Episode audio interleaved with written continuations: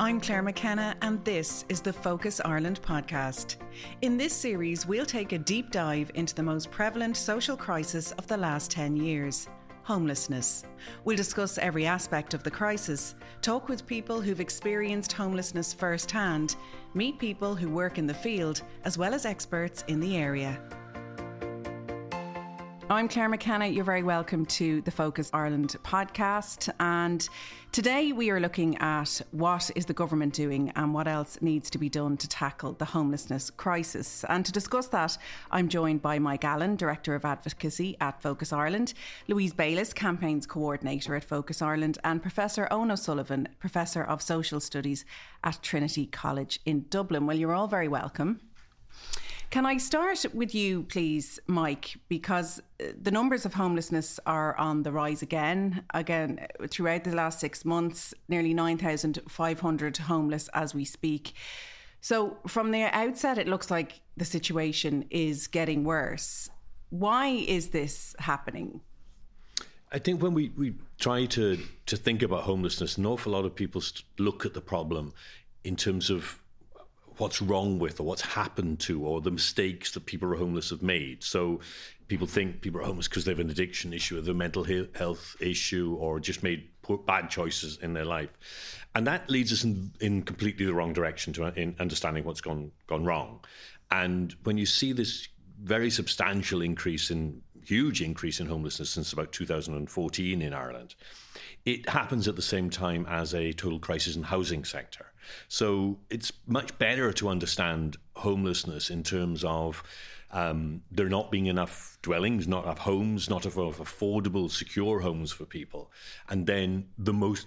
So somebody in those circumstances is going to end up without without anywhere to live, and what happens is that through a whole range of different processes, um, our society makes sure that it's the most vulnerable, the the people who've got the, the biggest problems, are the ones who are pushed to the outside. So it's not that somebody is homeless because they have a mental health issue.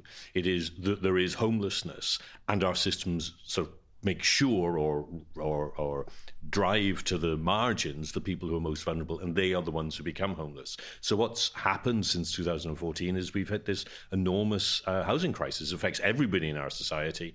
Um, you know if it doesn't affect you personally it affects your family or your children or your, your you know other people your friends.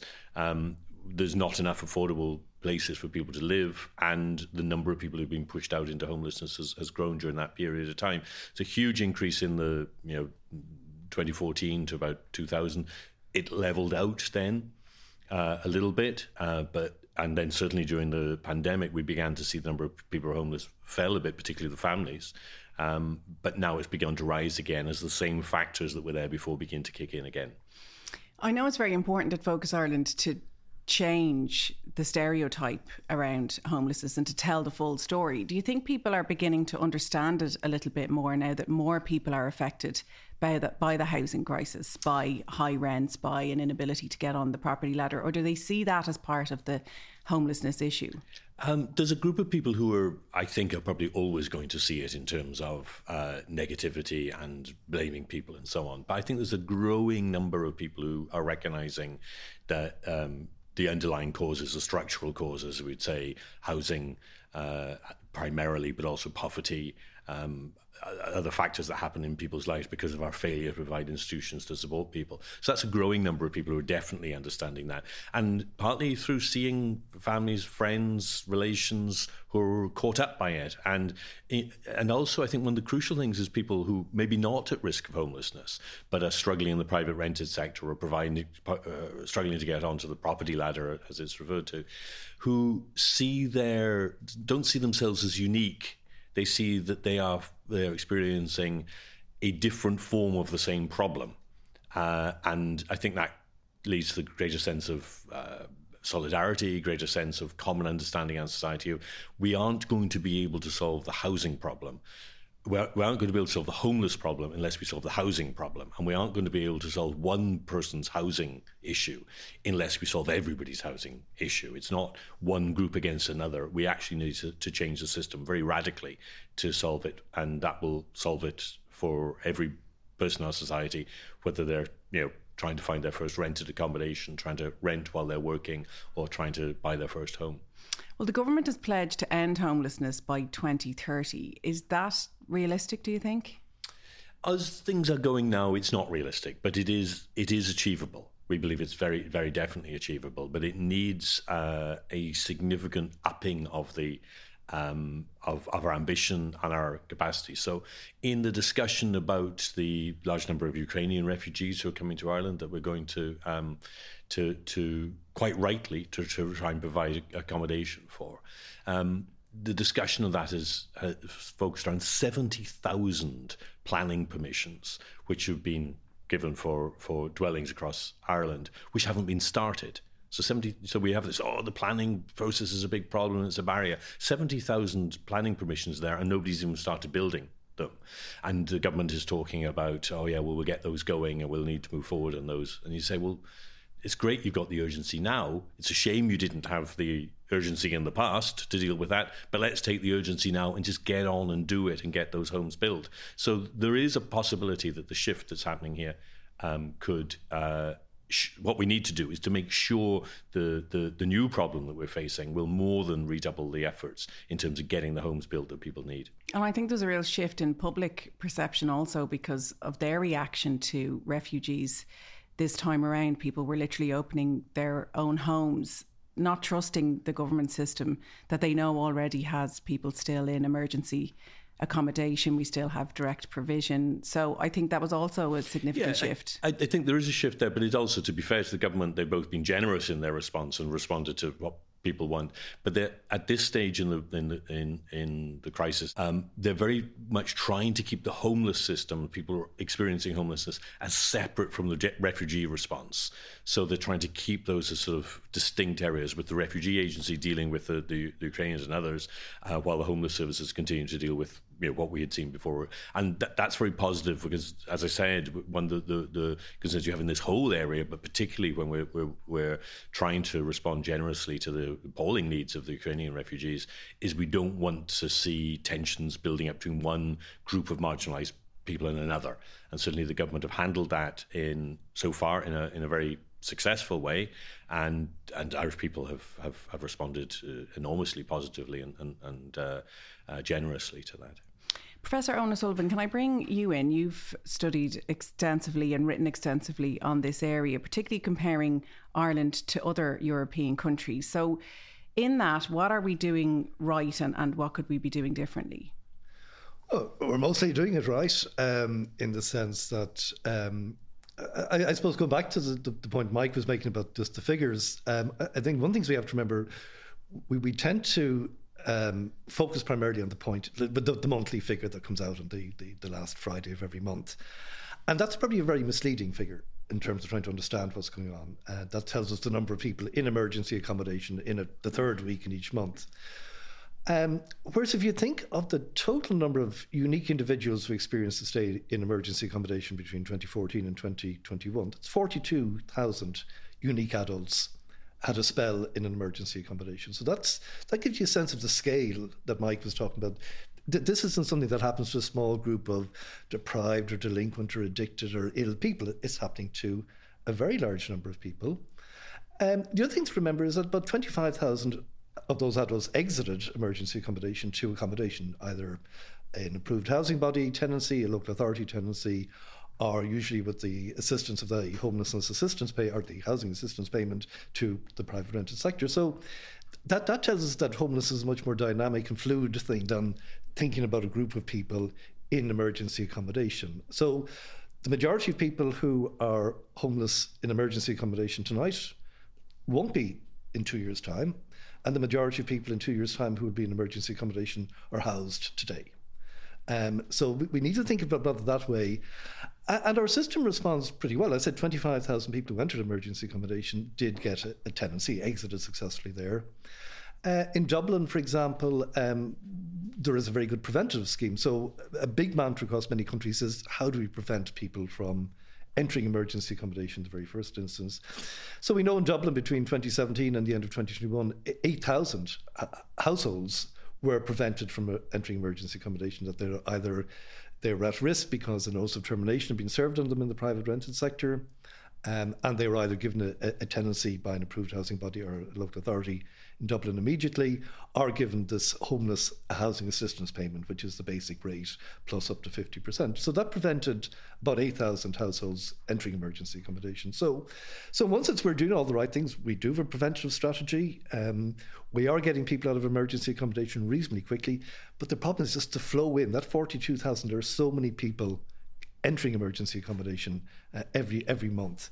Um, and unless we can slow down that flow, um, we are going to struggle. So, in terms of doing the right things, we know we have a housing led strategy, which is uh, best practice that uh, because the key response to homelessness is about provision of housing. It's not about health services or other things. They, they assist but but ultimately it's about housing. Um, we have a dedicated program called Housing First, which is working with those who experience entrenched homelessness. Uh, that was piloted in Dublin back in 2011, rolled out nationally in 2018, and there's a there's a, a, a re-elaboration of that again at the end of 2021. So, in terms of understanding what's working in other jurisdictions, we we are doing the right things, um, but ultimately it just comes down to the point Mike is making: we just don't have enough housing affordable and secure housing. So a lot of those households who are exiting emergency accommodation came from the private rental sector, are exiting back into the private rental sector, and may re-enter again because it's an insecure exit because uh, the ability of landlords to terminate tenancies with relative ease and w- with perfect validity that if you want to sell your property or give it to a family member, you can terminate a tenancy um, so all of those exits to uh, either the prevention cases or the exits, they're all relatively insecure because you're back into an insecure tenancy. It's not so much the rent anymore that's causing the issue; it's the, it's notice of termination that is driving people into emergency accommodation. So that's one thing we do know again from comparative experience that eviction prevention or, or, reducing that ability to terminate tenancies has a massive impact on the, the rate of entry into emergency accommodation. Um, so, in terms of a whole range of things, we're doing reasonably well. One of the things that, while we've massively expanded our system of emergency accommodation, which is not a particularly good thing, and nonetheless, it has ensured that a, the number of people who are literally homeless or on the street is very small and has been consistently low. Uh, so that again isn't part of the public perception of homelessness. They see tents around Dublin. The numbers have been pretty stable for the last seven or eight years, um, at between kind of 100 and 150 uh, individuals at a point in time. Uh, so that, that that doesn't seem to be the public experience because they see the tents in very public places. But but the data is fairly consistent. So th- that massive shelter infrastructure that we put in place has ensured that a relatively small number of people have to experience literal literal homelessness around the street. So uh, by and large, we're doing most of the things that we have the levers to to bring about change in. But ultimately, it keeps coming back to that period um, in, in, the middle of the last decade when we stopped building local authority housing and, and social housing more generally. And until we catch up with that, we are going to increasingly just have that, that flow of people coming into emergency accommodation. Because when you compare us to other European countries, is that where the, the difference is? It's quite difficult to compare because, in terms of data, in terms of being able to say, well, is the number higher in Ireland and other other countries? The Nordic countries, for example, have a much broader definition of homelessness that would include sofa surfers or people doubled up. Um, but, but, but the common thing that works in all those countries is that they're a housing led response to homelessness, um, recognizing that ultimately homelessness is about the absence of secure accommodation. And, and the, the, the, message gets a bit confused at times because there's lots of other noise about addiction, um, ill health, delinquency, criminality, all these sort of things, which really don't have an awful lot to do with homelessness. Homelessness is the absence of a secure uh, unit of accommodation. Um, and when you provide that, we see with the Housing First project, people who've been entrenched homelessness for long periods of time, once they're provided with their own accommodation, their need for other services drop radically because ultimately that's what they needed was a secure base of their own. Um, not a whole range of wraparound services that you provide via the hospital system. Um, so, by and large, I think looking at the comparative experience, we're doing reasonably well uh, in terms of the programs we have in place, but the flow in is so dramatic that our numbers keep increasing.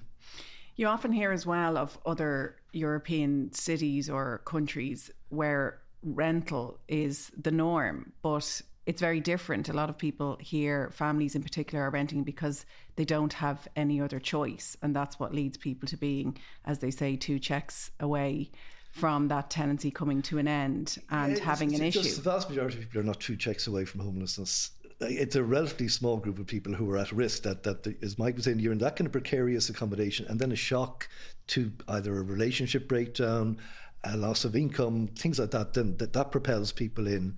Um, but but the idea that we're all two paychecks away from homelessness isn't the case. The, the data wouldn't support that at all. Uh, that the majority of people are well insulated from ever having to experience homelessness, despite that big increase in, in, in the last couple of years. Um, uh, the, the, the, key issue with the private rental sector is, is, just that security of tenure. So we've, we've put in place rent pressure zones, we've been able to moderate the, the rate of rental inflation, but that's not the issue. The, the issue is that tenancies can be terminated with relative ease and perfectly validly. So uh, that, that is probably the key thing that is missing, that there is some kind of further restrictions on a landlord's ability to terminate a tenancy. Louise, can I bring you in? Um, and talk a little bit about the, the, the cost of, of living now, because that's something else that's coming into the discussion. Um, it's good to hear that the data doesn't back up people being two paychecks away, but there are a lot of pressure on ordinary people at the moment. Um, you know, even families where two people are working, it isn't quite enough to have even a rainy day fund. Um, and I, I think that can be exacerbating the issue.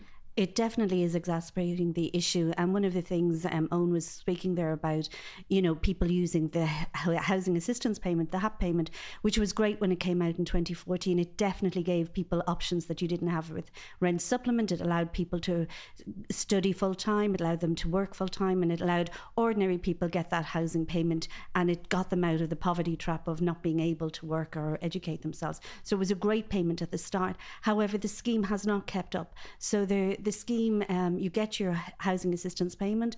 Next year, your landlord is allowed to put up the rent depending on, you know, whether it was a 4% RPZ or rent pressure zone um, and the rent went up the local authority didn't necessarily keep up with the HAP payment, so you pay the top up to the landlord. Year two comes, you're paying another 4%. Year three comes, you're paying another 4%. And suddenly you're paying a top up that could be up to two or 300 euro a month. Um, and that's on top of what you would be paying to the local authority anyway. So the local authority rents are assessed based on what your income is. And if your local authority rent is 35 euro a week, but you're suddenly paying 35 euro a week plus 200 that's where the problem is. And a lot of families are falling into arrears because of this. Um, and, and that's leading to evictions. But, but also, there is, as again, as both Mike and Eoin have spoken about, it's the security of tenure and it's that housing precarity that's really causing people stress. You know, afraid, and that impacts on the quality of the housing because people are afraid to ask the landlord to to fix the fridge. They're afraid to cause any trouble whatsoever because they are afraid to to cause them problems and then to get the notice of eviction. So people are accepting poor quality of living, they're accepting the top ups. And ultimately, they're suffering. And one of the things, um, you know, I'm I'm part of a lone parent group, and the the work I hear from that is people in that situation. They are genuinely suffering and suffering to a different level that people in the general public might not hear. So, for instance, somebody put up in our group you know, quite recently. have you noticed that your shopping has gone up? My little shop used to be 70 euro a week and it's gone up to 95. And the response really took me back because people's response was, I don't have the budget to increase it to the 95 my shopping stays the same. What's happening is I'm not getting the same amount of food. So I'm cutting back on, I'm rationing food. So, you know, and in, in fairness, at the moment, what seems to be is um, people are saying, I'm protecting the children from it, but I'm going to bed hungry two or three nights a week. And that is, that's a real issue. So for some of us, we are saying, yeah, the cost of living, it's terrible, and I have to cut back on this. But for some people, you're on a fixed budget. There is no cutting back. You're actually cutting back on, on the amount of food you can buy. Um, and, and that is driving. Um, so there is that financial pre- precarity and security of tenure that is driving people into it. And, and the amount of people I see in our group that are um, on the edge. They're terrified of getting that letter um, and when the letter comes in, and even you know in our, in our group, it's called Spark. It's a lone parent group. There are school teachers, full time school teachers, but they're lone parents.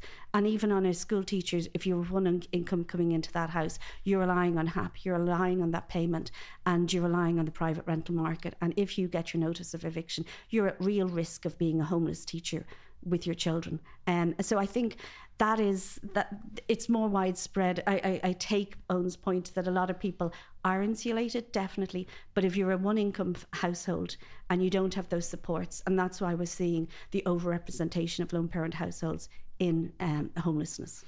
What would you like to see that would make a difference here, Louise? There's loads I'd like to see.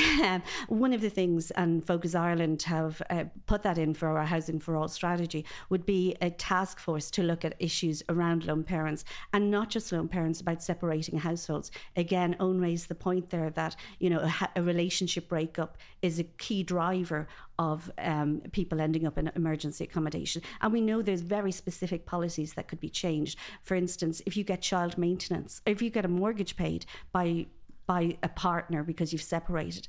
That's assessed as means by social welfare. So you have to choose do I get my mortgage paid or do I put food on the table? And um, of course, people are going to put food on the table and lose their homes. That's a really simple fix. It's a really simple fix. There's, if you get, again, for child maintenance, there's a housing income disregard that's set at 95 euro 23. That was introduced as 75 pounds in 1997. Now, I think if we look at housing costs in 1997 and compare them to housing costs in 2022, there is no comparison, but the rates haven't gone up. So you're putting, people, especially at relationship breakups, you're putting people at risk of homelessness. And another major thing I would talk about is domestic violence. Again, a key driver into homelessness. Um, and um, one of the things that I would like to see are people are not supported. Women or, or men who are whoever's the abused person, they're not supported to stay in the family home if there is a mortgage. But what they are supported is to get the emergency rent supplement to get out of the house. House now, of course, I support the emergency rent supplement to get out of a need, but we shouldn't be pushing people into the the precarious rental market. What we should be doing is supporting families to stay in the family home. So there's loads of policies like that. And I think if we had a task force set up that could just coordinate the different departments, because in one sense, the Department of Social Welfare is doing something on one hand, and the Department of Housing are doing it on the other hand, and the, the courts are doing another thing. And it's left to an individual to try to navigate these really complex things at a time when they're, they're in a very emotionally vulnerable time. And that's where we could step in as a government and have that task force to identify these problems and at least, you know, keep families in their homes eh, you know, again, we talk about HAP being a great payment at the start and, you know, being a form of getting into the private rental market. There is no security of tenure in the rental market. And 67% of people who are um, HAP recipients are families with children. And is that the way we want to raise children with 67 of the percent of them being on a, in, in a, with no security of tenure? You can't plan what ch- school your child is going to. As a lone parent, you can't plan how you get the local job and the local woman to collect the sc- children off school. If you don't have security of tenure, it's very hard to move on with your life.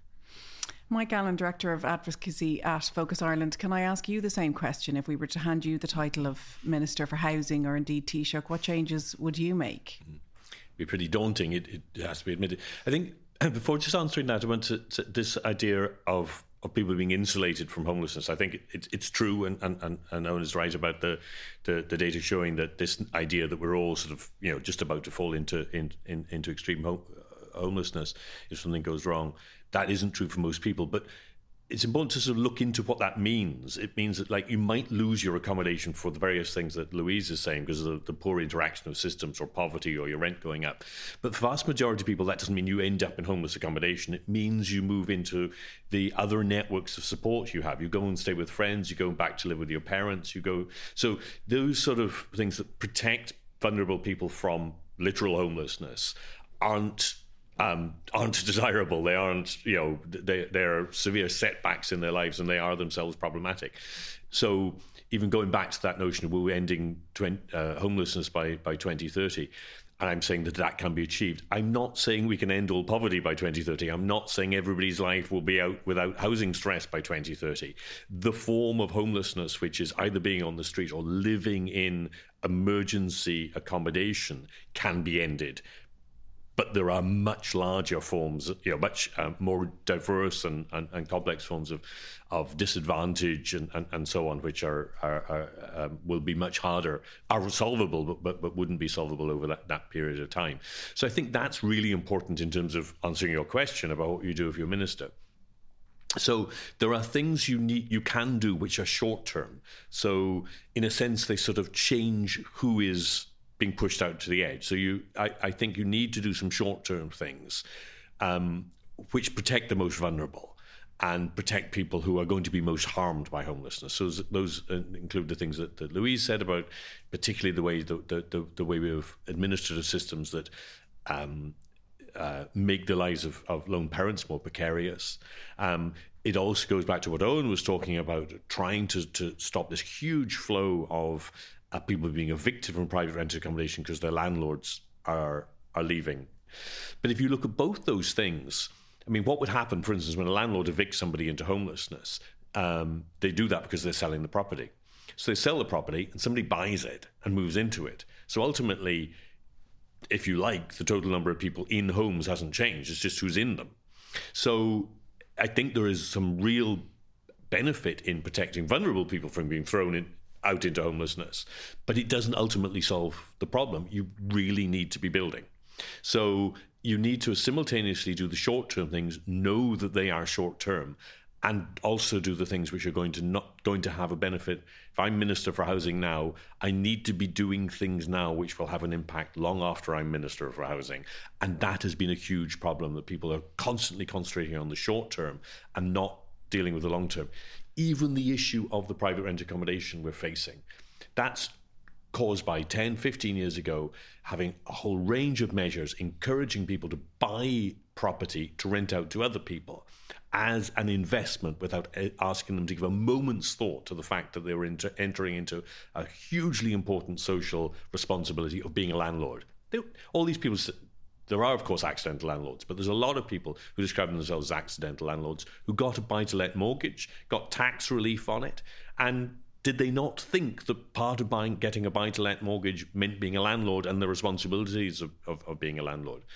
So we accuse a huge number of people to, to become landlords on a speculative basis so they could make flip their properties. They then get trapped because of the crash, and now they're leaving. That was a short-term solution to a problem 15 years ago, and we're now left with the consequences. We need to make sure that we don't have short term fixes for problems that are going to create problems down the line. So I'd go back, though, in terms of the long term solutions 70,000 planning permissions, no action on them.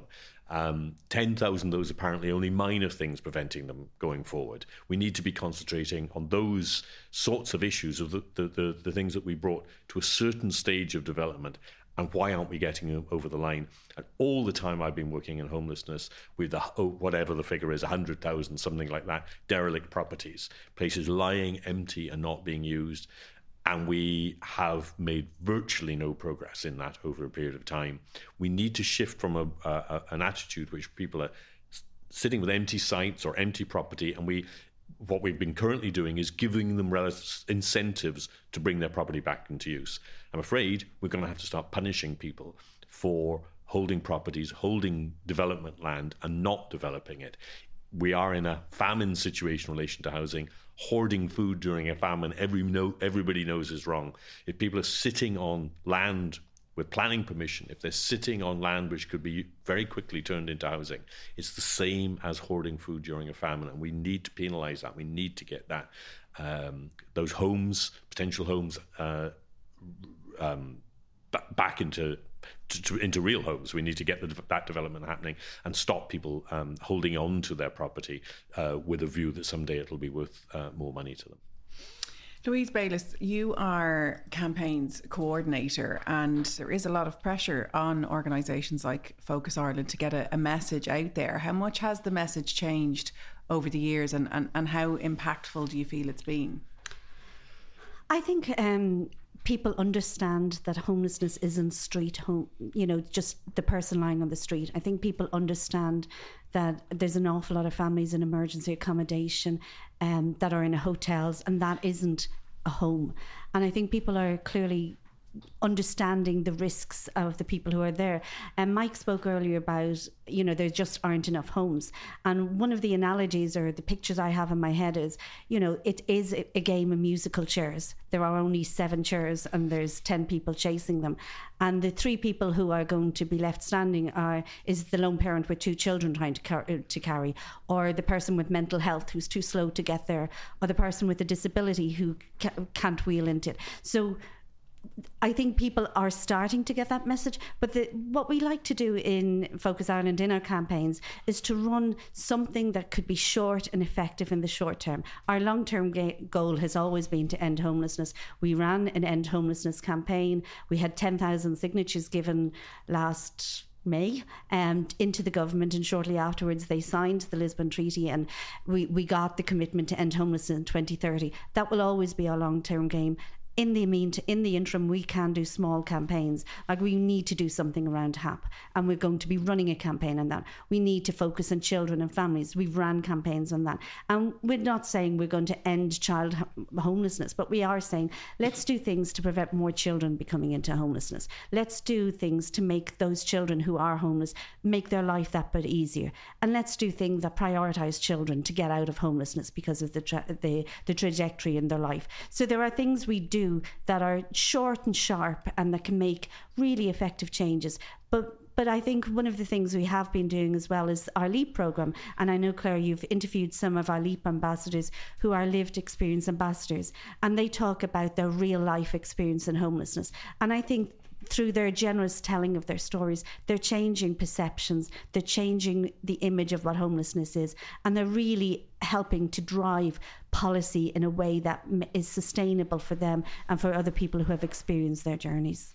Because I think that's what's really interesting about your role. You almost have a foot in each camp on the policy side of things and, and what needs to change at a, at a systems level but also, as you say, the people behind the statistics and making sure that their stories yeah, are heard. I, I'm really, I'm genuinely really lucky in my role because I do love all the policy and the research and the advocacy and the campaigning. I love that part.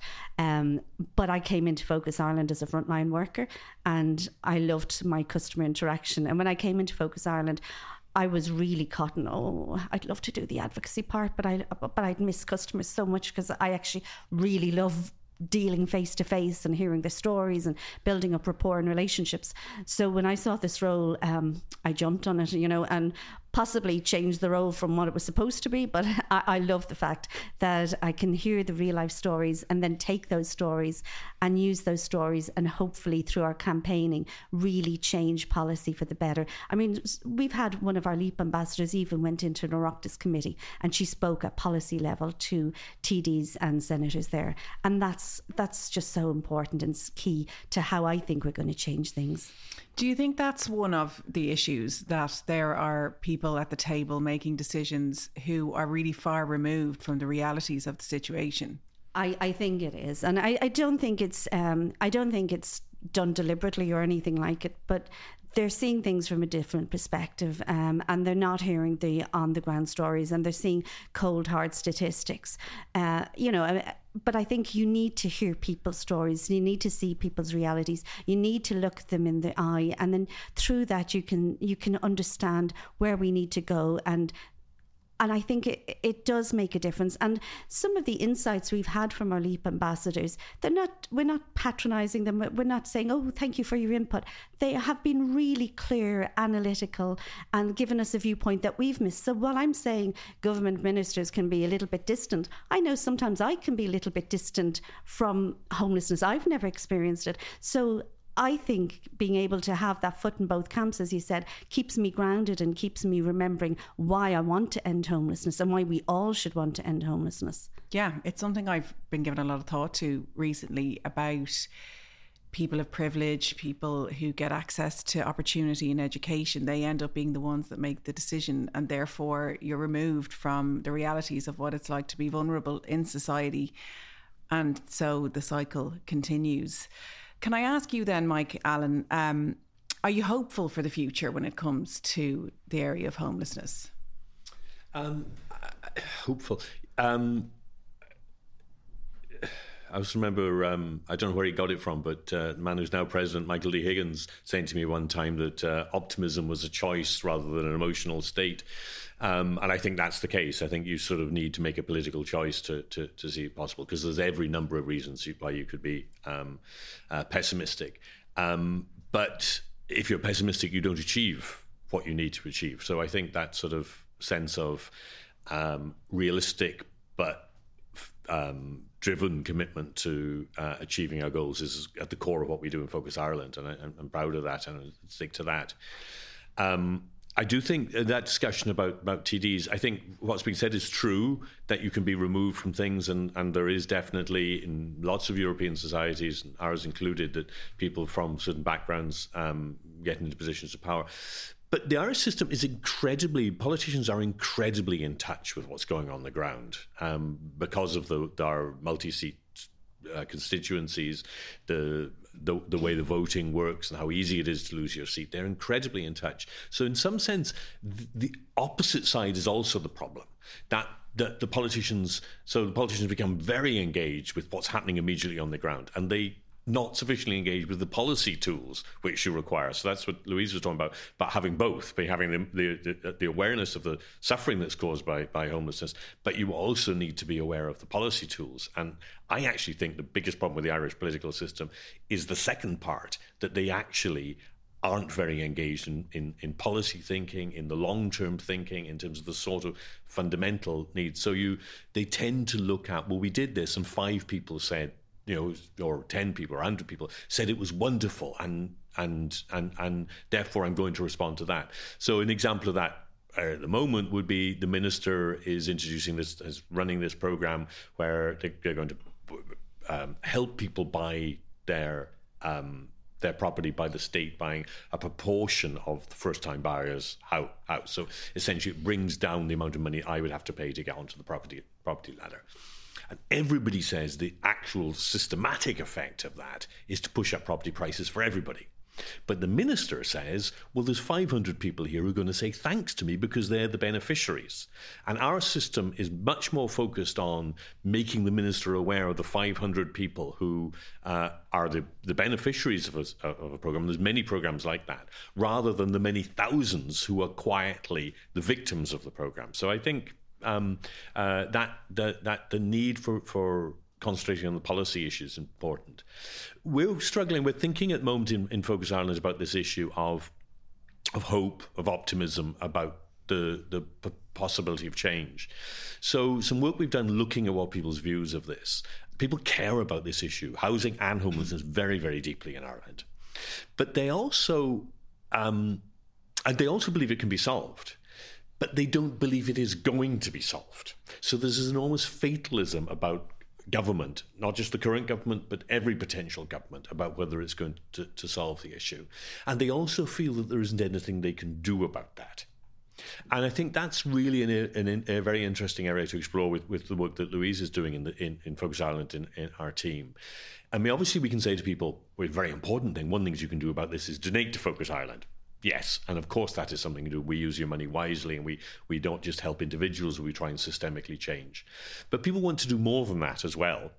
And we need to find ways through campaigns and through political engagement, and where this and this belief that we can end homelessness and this caring deeply about the issue can impact on the political system, and the type of decisions, the long, short and long term decisions that politicians make. And I think that's the, that's exciting area, and I think it's by working on that and hopefully solving that, releasing that political will which is in the people and releasing it into the political system is where my where my optimism is based. It's not a foundless uh, optimism. It's a belief that we can actually do that and turn what is a very potent civic force into actual political action over that period of time. And that's what we're going to be working at to try and achieve that. Yeah, grassroots movement is indeed very powerful.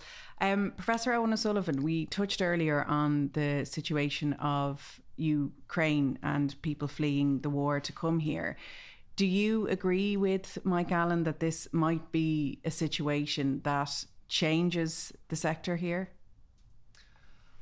I I don't think so. Uh, I think they're quite they're quite distinct. Um, and my fear, I think it's a bit like what Mike was saying about the interaction of our politicians, because I think I, I take it even a bit further that it, it, they are very engaged with the homelessness issue because on their constituencies at, at, the weekend they're dealing with people who are experiencing homelessness. But again, their response is to fix the issue for that family or that individual and get them onto the waiting list or get them into social housing rather than tackling the bigger issue. So they're they're deeply engaged in it. Um, I think we've talked of been game changers before, and they really thought COVID was going to be a game changer. It, it, did in the short term, in terms of there was a moratorium on termination of tenancies and things like that. They were all short lived. So, in terms of what was the lasting impact of COVID on responding to homelessness, not an awful lot to show at this stage, two years on. Whereas if this was a year ago, I'd be going, okay, look, it was kind of a hypothesis. If you if you put in place a, a moratorium on termination of tenancies for a period of time, would that reduce homelessness? Well, we know it did.